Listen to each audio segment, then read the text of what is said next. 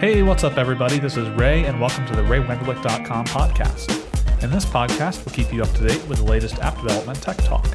Now, here are your hosts, Dru and Jay. Thanks, Ray. Welcome to Season 8, Episode 4 of the Ray Wenderlich podcast. This episode was recorded on the 25th of July, 2018. I'm your host, Jay Strawn, with our slightly scattered co host, Dru Freeman. Thanks, Jay. In today's episode, we're not going to go quite platform agnostic, but we will be talking about two technologies that lend themselves really well to Android or iOS. First up, we have Marin Todorov, the author of his seventh book. That's right, seventh book for Ray Wenderlich, Realm, Building Modern Swift Apps with Realm Database, who today will be talking about Realm, Building Modern Apps with Realm Database. Hey, everybody. So, then in the second half, we're going to put the focus on Dru, who's gotten away with not talking about technologies himself this season. Dru will be talking to us about accessibility, what it is, and why we use it. Yeah, I'm, I'm looking forward to finally having the spotlight put back on me. But, Marin, welcome. It is good to have you on the show. Thank you so much for inviting me. Um, I'm really excited to talk about realm and accessibility. And and I'm excited to have you here because uh, being on the Ray Wenderlich team, first of all, for me, it always gives me this great box of imposter syndrome because so many people who work on the team are just so amazing and intelligent and I fanboy so many people and you're one of the people I'm like, oh, Marin is saying something, I'm going to fanboy him now. So, and, uh, and now I put Marin on the spot. He's like, don't say stuff like that. I'm just just silently shaking my head. and everybody else is like, why? Why him? It's great. You've done seven books now. What are some of the other books that you've written? Yeah, uh, I I worked on the very first book that we published together with Ray, Cesare, Matthias, and others from the team. That was iOS 5 by tutorials, basically covering the newly introduced APIs in iOS 5 and then just uh, it turned on into an ongoing gig and every year uh, contributed to a book or or worked on one solo. And for those keeping count remember we're going to be seeing ios 12 this year so that's seven years of those seven books. And that that's just amazing. I, I would love to but I, I know i'm not a writer. I, I people look at my stuff and, and i specifically have my spouse to convert things from Dru to english. Oh but we do have editors, if you didn't know that, they're really, really good. They're um, actually turn anything into a book. And I know there are often calls for for uh, authors and, and other people for Ray Wenderlich. It really, it just grows so much every day. And now that we've thrown in all the Android tech, that's that's some really great stuff. Oh yeah, and all honesty, um, that, that's one of the grand ideas behind the team, um, the tutorial team. Basically, is that um, a lot of people would know you know great stuff but not necessarily being able to lay them down into a enjoyable prose. Uh, and uh, so one of the things that ray does is to find all kind of authors that want to contribute time uh, and you know plug them into this whole machine that is prepared to help them in any way possible to uh, turn a book out. Yeah, we do everything. We've got the you know we've got the books, we've got the videos, we've got the tutorials, we've got a podcast. So there's different ways that people can learn things. And today, not to get too far off the topic and pat Ray on the back far too long, we're going to talk about Realm.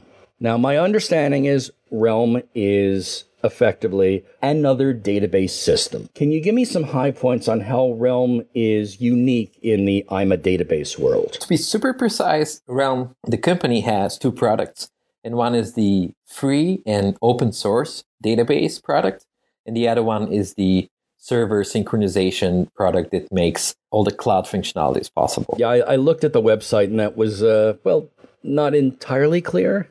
Right. Yeah. Yeah. You know, marketing. Um, you have to you have to make your own research. Basically, the free and open source database from Realm. I think it's a great product. Uh, it basically consists of a C++ engine, a database engine that the Realm team wrote from the grounds up uh, to kind of like match what present day applications need from a present day database. And they also worked on a bunch of different um, SDKs that thinly wrap around this C++ database engine and give you, you know, Kotlin SDK on Android, um, a Swift SDK on iOS. You can use uh, Objective C on macOS or maybe Node.js. Ja- I think I saw Java as Java as well. There is a Java SDK as well, and there's a Node.js um, SDK if you want to do uh, some real magic from the command line on Linux as well. So if if we're talking about the iOS side of things, how would you compare using Realm over using core data? Right. So I think the end effect is quite similar uh, into what they offer as an as an SDK. Um, they both offer uh, this modern perception of the object graph, right? Like um, the developers want to persist objects onto disk and then get back those objects along with their relationships to you know other objects. So if you if you have if you want to so if you're storing an array of of uh, people, let's say people objects, you don't want to you don't want to get a list of their IDs and then look up those IDs and so forth. Mhm. With both core data and Realm, you effectively get back um, whenever you're reading the data from disk um, an array of these objects already ready to use. So this is the big you know, advantage over traditional databases. Uh, and the difference is that core data is is an ORM or um, is a is a wrapper around an SQLite storage. So it it does all this conversion from the traditional database paradigm to an object graph on the fly as you're writing and reading data. So all of this happens in the background while you're uh, working with your objects. And Realm is is uh, it's a little more, you know, down to the metal, let's so to say, uh, because its engine is written specifically for that purpose. So there's not so much um, wrapping and translating from SQL to something else and so forth uh, happening as you work with it. So in that sense, it's a little more lean. Yeah. So I'm curious, is that then the double edged sword? On the one hand, I, I'm seeing that you get a lot of tighter binding to the storage because you don't have that SQL hop through level. But then on the flip side, it's not SQL. There's no SQL attached to it. So any SQL knowledge you have, does that go out the, the window for this? Right, exactly. And so and so SQL databases are great when you have a huge database maybe on your server and you want to query this database, right? Like you want to come up with some crazy queries and get back the result sets uh, when the server processes them. Um, and, and Realm is an embedded database on your device, so it's not it's not um, designed to do this big querying, big searches, and so forth. It's it's more designed towards you know you have some objects stored and you want to load them and maybe um, you know transpire over some kind of relationships, fetch their related objects, and so forth. So um, more of what you usually do in your code in memory. Now, we, we talked about the fact that Realm, the company, has the two products. They have the database, open source, free, anybody can use it, and it's embedded on the system. They also have the cloud services, which is a pay service. I think it was initially 30 American dollars per month for limited access. Does Realm scale? Because we're talking about the fact that we don't want to have a large amount of data, but if they're offering a cloud service and I need to scale to a much larger object model, is Realm something I probably should think twice about, or does Realm scale if my business needs it? I think that a single, the last numbers I was reading on the website was that a single instance um, on your server can handle about 10,000 concurrent connections. That not not meaning 10,000 users, that meaning 10,000 users Right. concurrently connected and working with your server. Uh, and as uh, speaking horizontally, I think it can scale as, as as pretty much as much as you want. Now, speaking about Realm on the server, it hasn't been designed to really replace Oracle or Microsoft SQL Server and so forth, because as we just said, those servers are really designed for these queries that uh, you know uh, uh, walk over this giant data sets. Mhm. So these are really um, designed to do searches. Um, and Realm is really more designed about um, you know basically preserving relationships, uh, being able to quickly you know hop between objects and and so forth.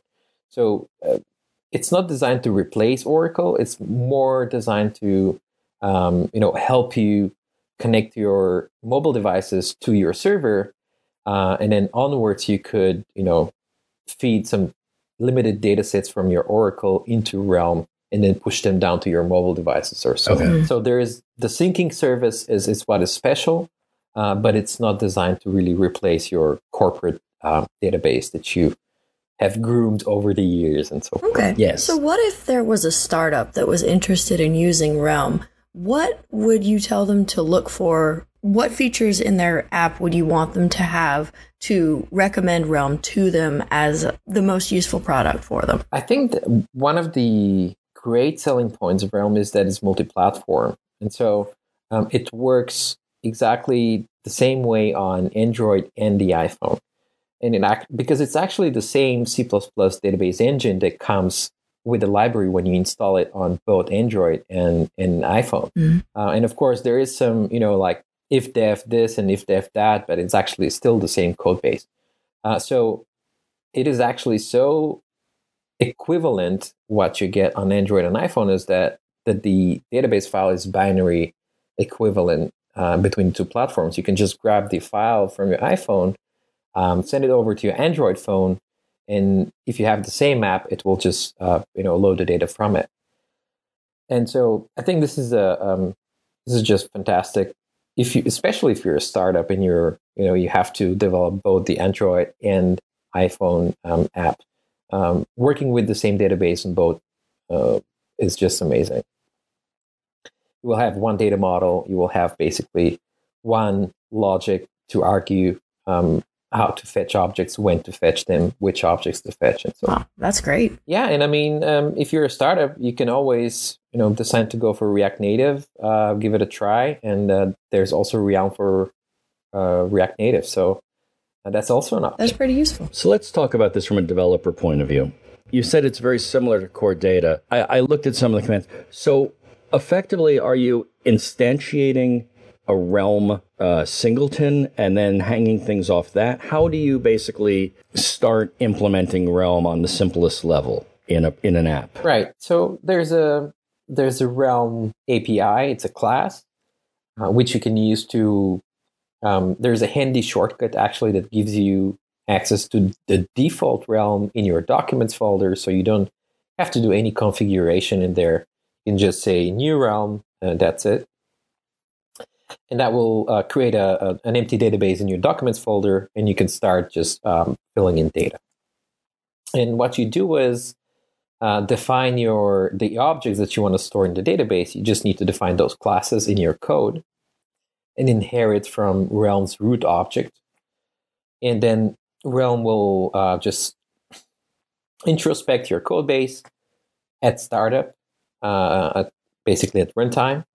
Will introspect your code, find uh, what kind of objects have you defined, and then create the underlying uh, structure uh, on the file system to accommodate for those objects that you want to store. And all this happens automatically. Um, and then anytime you need uh, to write objects, you will just uh, create a new instance of Realm and, and create some new instances of the classes you've defined. And just uh, once they're initialized with the data you want, just call the, the add method on the Realm class to add those objects to the Realm, and this will persist them on the disk. So with, core data, I know that there are certain classes that are just easy writes, obviously strings, numbers. What happens when you're getting into more complicated classes, say a color or a binary blob? How how does Realm handle that, or what are the the classes that Realm can easily? What are the classes that Realm easily understands, and what do you do with the classes that are more complicated? That is a great question, and I sense that you've worked with databases before on iOS. Just a teeny bit. yeah, right. So uh, yeah, it's it's so the picture is similar. Um, primitives like doubles uh, or strings are automatically stored, and there is support for uh, multi-platform objects like uh, date or binary data. Uh, and so you can just create properties of those types and they will be automatically stored. If you want to persist a, a UI color, now this poses a problem because uh, you know you can be syncing to your server and then syncing to a Mac app. or syncing to an Android app. Mhm. So Realm wouldn't know how to translate this between those platforms. The solution there is to have a property, a dynamic property in your Swift class, which is of type UI color, and have a custom setter for it, which when you set the color property will uh, set, let's say, the hex string to another hidden string property. And you can have a custom getter as well that will give you a UI color using the hex string persisted in the other property. So basically, we'll have a proxy property for any custom types.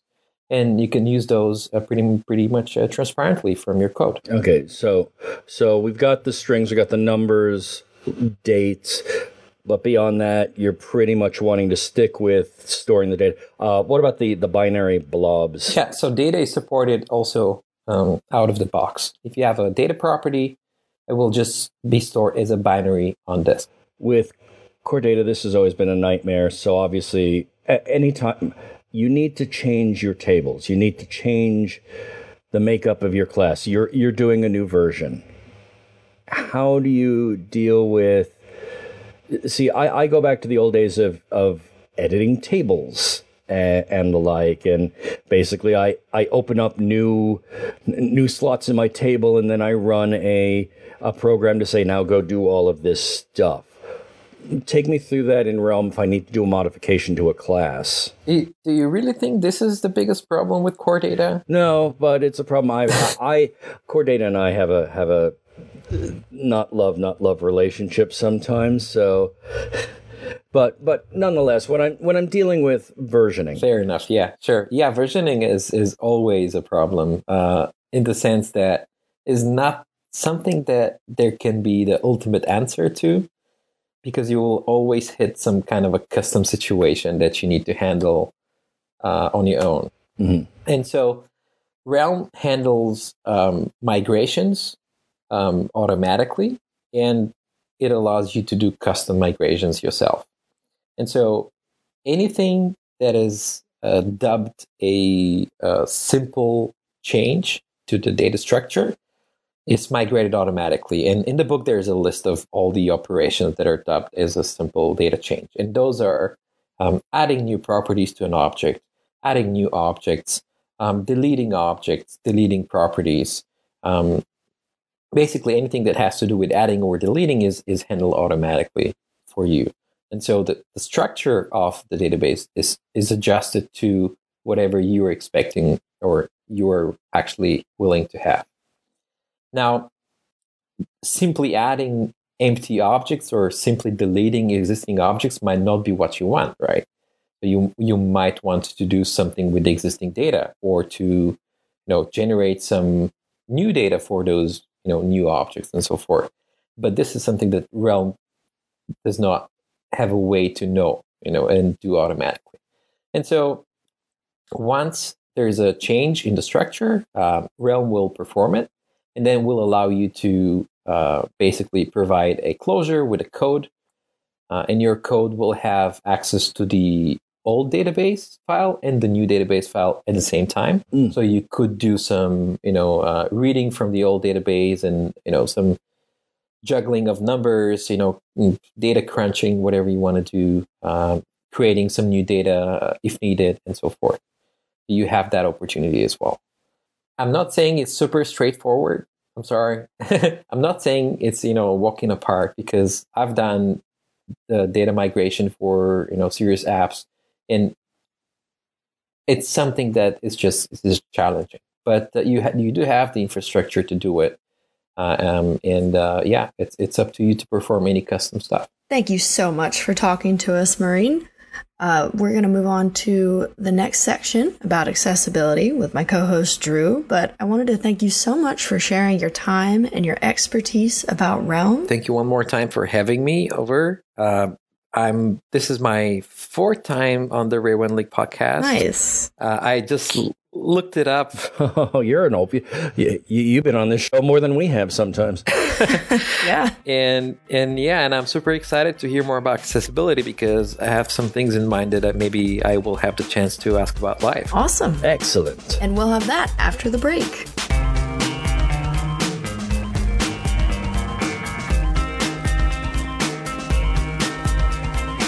Welcome back to the second half of our show. I'm here with co host Dru, and we're going to be talking about accessibility. We've touched on it a little bit, uh, especially in our episode about WWDC, but I want to ask you, Dru, why is it important to you to talk about accessibility? That's a question that I really wish didn't have to be asked. What's important about accessibility? The question is why aren't people naturally using it? For me, the importance is that accessibility is helping people to use your applications who otherwise don't use your applications because of limitations that they have. Mm-hmm. I will admit, I have a personal bias in this. My spouse is hearing impaired. She was born with a hearing deficiency. The inner cochlea of her ear, which is the high end frequencies, are pretty much gone. And for people who don't know that, what that means sounds like T's and S's, that hisses or clicks noises go away. And from a listening point of view, that's what separates language so that you can take apart the words. Now, my wife is very intelligent. She actually taught herself to lip read to the point that her parents didn't know she was deaf until she was five, and her teacher pointed it out to them. Wow. Uh, they snuck up behind her and said, Heather, do you want to go to the zoo? And they just thought that she was very intent in her reading. And they realized, oh my goodness, she's deaf. Now, what does this mean? It's, it means that if you have uh, an app that is heavy in videos, a deaf person has problems. If you have an app that creates an audio notification, you have problems. But that's just one, regardless of whatever region you're developing your app for. And we talk about the two little hidden ones that nobody ever uses are globalization and accessibility. But the thing with globalization is you need to translate. Mm-hmm. With accessibility, you're losing people in every region. And I mean, it's about design too. There have been studies that show that when people redesign things to be more friendly for people who have a disability, abled users end up liking it better because it ends up being easier to use in the first place. Absolutely. And there's always that misconception for people who are able to think that people who have a disability can't process as well. And missing Stephen Hawking, who just passed, this was not a man who did not have a functional brain. This is by far one of the most amazing brains in the world. And thanks to accessible technology, he was still able to lecture and communicate and write books. It's one of the things that Apple has had in the bottom of their technology stack pre OS 10. This is stuff that has been there all along, and that people don't realize how much is available for free if you actually just put in the minimal amount of effort. Mm-hmm. I- And I went back and I looked through a lot of it, and it's amazing. If you go back and look at the WWDC videos from 2015, the oldest videos they have on the site, every year, what's new in accessibility? What's new in accessibility? And no, it's not the Hall H of San Diego Comic Con style talk. It does not fill the room. And again, the, the question, why accessibility? The true answer is it's just right. It's something you should be doing anyway. Yeah. Most of it, and if you get it for free, you've already taken a huge step. But what I want to do is I want to cover like the four fundamentals of accessibility because I've already talked about deafness uh, or hearing, but there are three others. And again, Apple has done some amazing things, and Android has as well. And besides hearing, there's vision because you think about people who are deaf, you've got to think about people who are blind. Mm-hmm. On top of that are the other two, and you tend not to think about it this way, and that is motor or motion and cognitive. By motion and motor, what we're talking about are people who cannot necessarily touch their device like other people can. I was very blessed in my career to work as a developer on a team where our lead was quadriplegic and he used a mouth stick as a software engineer. And while he didn't type as fast, I mean, his mind is amazingly sharp and he could see very complex things. It took longer for him to type, but he knew what he was doing and it was unbelievable to watch that process. With cognitive, we talk about the people, the leaps that the autistic community has made and how the iPad has appealed to people in that community. If you haven't used this on the iPad,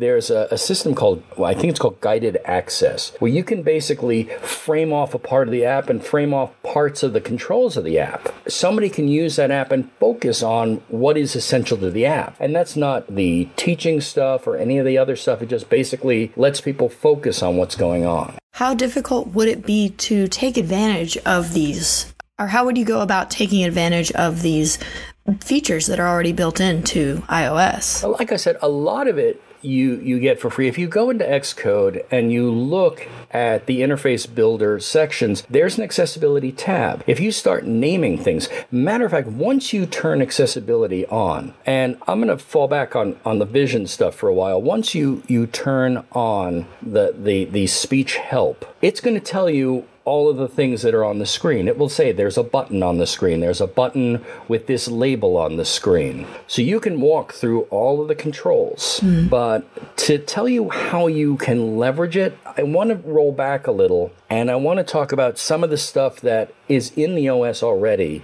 that you're getting for free before even leveraging it. Because there are certain things that, as a developer, you may actually be programming against without realizing it. Hmm. All right. With the, with the vision, you're dealing with so many different things. You're dealing with low vision. You're dealing with color blindness. You're dealing with size. Mm-hmm. So Apple has put in things like color control. They've uh, uh, with the the upcoming macOS 14 with Sahara, they've got the dark mode, which a lot of people just like for its coolness and sleekness. But for people who can't stand a bright screen, that has already helped. So programming toward the dark mode, programming toward the smart color mode on iOS. Motion settings also exist. If you take a look at some of the motion and some of the motion blur that exists, the way that you open an app and you get that zoom, mm-hmm. the user can turn off certain motion settings, and instead of getting the zoom of the app, what you get is just a simple crossfade. Yeah. Or in Safari on on the iPhone, uh, instead of getting the tabs that roll, the tabs crossfade in and blink. Yeah, I I actually have that enabled because it saves battery to not use as many animations. There's similar settings on macOS uh, to reduce the motion mm-hmm. and to reduce to increase the contrast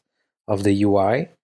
And um, and so all of this is really very useful not only for you know impaired people, but also I always have the high contrast on. Mm-hmm. It just helps me navigate easier. It's not as fancy, but it it it's really ha- it increases the utility of the UI.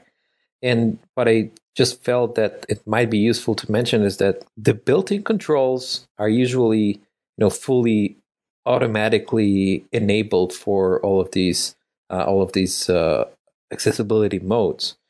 The, the big the big issue is whenever an app uses a custom control, this is the you know the specific use case where developers has to pay a lot of attention. Mm. Sometimes it can be if you have two separate things, like a separate label from a separate value. So what it'll say is, I have a label that says this, and I have a value. And if your controls aren't necessarily in an order that makes sense, you basically have to hit multiple labels, multiple value, multiple label, multiple value, and you can actually have accessibility containers that will say, okay, treat these two controls as one control. Because anybody who's stepping through these controls may not necessarily have the ability for precise hitting. Mm-hmm. So you can say, okay, so this label and this button or this label and this value are now just sort of one accessible area. And you can then override and say, okay, use both the label name and the value name in the spoken accessible description. Mm-hmm. And this is where you also begin to add in. So your custom controls, putting containers around your controls. We go also even deeper with MFI, the ever popular and secret made for iOS program, which, if you've never done hardware, you've probably never even come in contact with MFI. If you have done hardware, yes, I know the first rule of MFI is you do not speak of MFI. It's, it's a very, very s- scary program because you're dealing with chips that authenticate and are allowed to be plugged in, but you're dealing with things like Bluetooth hearing aids mm. or braille readers or external motion input. We think about that from the point of view of, and we talked about this in the WWDC. Everybody jokes about, well, they've added the tongue to emojis, but they've also added a finer ability to note eye movement. And sometimes in quadriplegia, where you've lost everything from the neck down, your eye motion is the biggest thing that you can move around. Mm-hmm. And we talked about the fact that this becomes an amazing tool. Uh, we also have the fact that there's the ability to speak what's on the screen. Sometimes if I'm driving and something comes in, the fact that I can have it read to me that message rather than having to pull over because we don't text and drive. Let's let's flip back to, to hearing captions. Remember, we're in a podcast right now. That's eliminated anybody who can't hear. When you have videos, captioning those videos is essential. Everybody has, well, not everybody, but people will put a first use video into some apps. And these things are only two to three minutes. And the effort to put captioning into that is ridiculously small. Mm-hmm. And there are so many tools for that. We talk about assistive touches, um, the haptics. One of the things that I love about the iPhone is that you can actually set up haptic pulses as alert sounds for somebody texting you. Like you can assign a specific vibration pattern for a specific person. And I'm one of those people who wear my iPhone in my back pocket. And if I cannot hear, which, you know, I am the white bearded one, my hearing is getting worse with time. I may not be able to hear a couple of chimes to tell me that it's Jay calling or Marin calling, but if I have a person who calls me on a regular basis and I have a pattern that I can feel, that is going to help me a lot. And it's one of the reasons that when the Apple Watch came out, I bought it and I immediately got one for my wife for the fact that it had the haptics, that she could get a text message, feel it, and then look and read it. Mm. And using haptics, that's not even accessibility technology. That is standard APIs. You find the haptic technology and use that. You can use that on press feedbacks just to give them the feeling that they've done a touch. Mm. Now, you asked me, well, how do I implement? The question that I find is really important is not necessarily how do you implement, but how do you know that they're using it? And there is a score. I think it's an NSWorkspace, but it, to make it even easier on UI, it's in UIAccessibility. There are an unbelievable list of simple US accessibility notifications for changes or capabilities to tell you whether or not they're using it. And that's things like assistive touch. Are they do they have their closed captioning turned on? Do they have grayscale enabled? Have they inverted colors? You can just simply query accessibility when you're going to do something and say, "Well, do I need to be aware of this stuff?" And that way, if it's toggled on or off, you can change your behavior. Now, of course, this is a ton of stuff. And from a developer's point of view, you go, yes, I love it. And from a PM's point of view, they're like, why? But it's always you know, as a developer, I will say I always feel that one of your responsibilities is to know your technologies and push them up to your PM mm-hmm. to say, this is a technology we need to embrace. And, you know, as a developer, it's always good to understand a little bit about business case to give a business reason for why. And of course, the business reason of accessibility beyond it's just the right thing to do is it increases our user base. Absolutely. And there are some easy, small things that you can do with your design. Instead of using icons, you could use labels so that the reader can read out exactly what you're tapping. Or if you have an image heavy app, you can include um, areas for users to caption what their image is about in case someone can't see it like uh, Twitter has that function. Now, one of the things to be careful of, I talked about programming against accessibility, mm-hmm. and that is when you really start pushing in your own fonts mm-hmm. and really doing very specific font size control. Because one of the settings that exists, at least in iOS, is the ability for the user to say, I need a larger font. Mm-hmm. And a lot of the Apple fonts, and I, I, got to watch this session last year, what they've done with kerning and what they have done with the, uh, the fading of these fonts is to make them as clear and as contrast friendly as possible for people who don't have accessibility turned on. And when you say, I want this to be 20 point. You have immediately pushed back against that system. And if they turn on larger text, it will be readily obvious where you are fighting against the system. Mm. We talk about now using that whole concept of safe area when we put our layout together because the OS is trying to offer things that you're basically pushing back against. This leads to the last question. As an engineer, what is the best step to take to start this process. And it happens in globalization and it happens in accessibility. And that is merely turn it on. Yeah. See what happens to your app when you turn it on and ask yourself if I put a blindfold on and used my app, would I be able to use this in the state it is right now? You'll be surprised how much you've picked up for free. And at the same time, you'll be surprised how much you've programmed against it. Wow. It's one thing to be given a boat and given a pair of oars. And if you use those oars and hit the water really, really hard, you're not going to move. Mm-hmm. Yeah, so just to clarify, did, with the custom fonts, when people ask for larger fonts, does that only apply to system font, or can you include other fonts that are included in Xcode? Well, I, I don't think necessarily it's the other fonts, though certain fonts may be limited in either the way they look when scaled, but it is when you set the font size. You will see that there are different ways to set font size and font weight. And I may have failed to mention that it's not just the font size they can set, they can also set low contrast bold, so that the fonts will always be bolder or heavier weighted for clarity of reading. So when you look in uh, in Interface Builder and how you're setting up your fonts, look carefully when it talks about things like large or smaller or the like, because that's actually corresponding to the system graduated sizes that will match up with those settings. And, and for the folks that have never looked into this, um, the easiest way to implement this is there. The API actually gives you the font sizes for you know the standard stylings that you have in a in a word processor. Like there's a heading one, heading two, heading three, heading four, and then a body text, a control text, and so forth. So all of these are predefined, and if you get the font sizes from these predefined APIs, they will automatically adjust whenever the user actually adjusts the settings on their phone. So it's that easy. There's a list of, of APIs you can use.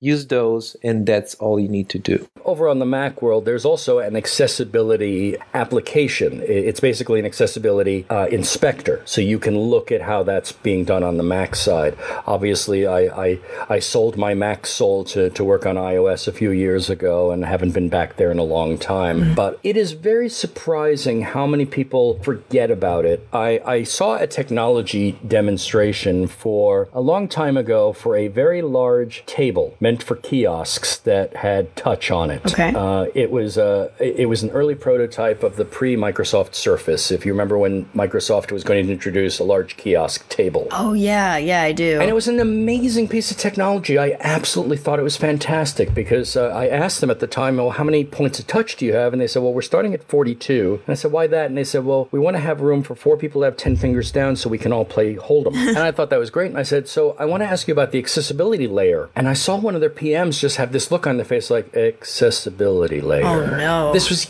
years ago and it was an early prototype, but nonetheless, it's if you haven't even thought about accessibility, what you're basically saying is, I'm not thinking of part of my audience. Am I potential users? And if you're writing an app that's something where you're buying things or selling things, or worse, you have a game where you're nickel and diming them for extra diamonds every week. People who can't hear or can't see have just as much money as people who can see and hear. So you're you're losing potential money. So we've uh, so we've talked about four different ways that accessibility helps people, and I think it's very interesting that all of us have enabled different accessibility functions on our phones, even though all of us are abled people. I think that we have a lot to gain from talking about accessibility and using it and writing code for making our apps accessible. And I would like to thank you, Dru, for sharing your experience and sharing some tips to make apps better for everyone. I'd also like to thank you, Marin, for coming and talking to us about Realm and talking to us about accessibility. Uh, this has been a good episode, and I'm looking forward to the next episode in two weeks, episode five, where we're going to talk about server side Swift with Vapor. And that'll do it for us this week. Back to you, Ray. And that's a wrap. Thanks again, everybody, for listening to the RayWenderlich.com podcast. We hope you enjoyed it, and don't forget to leave a rating on iTunes. See you next time.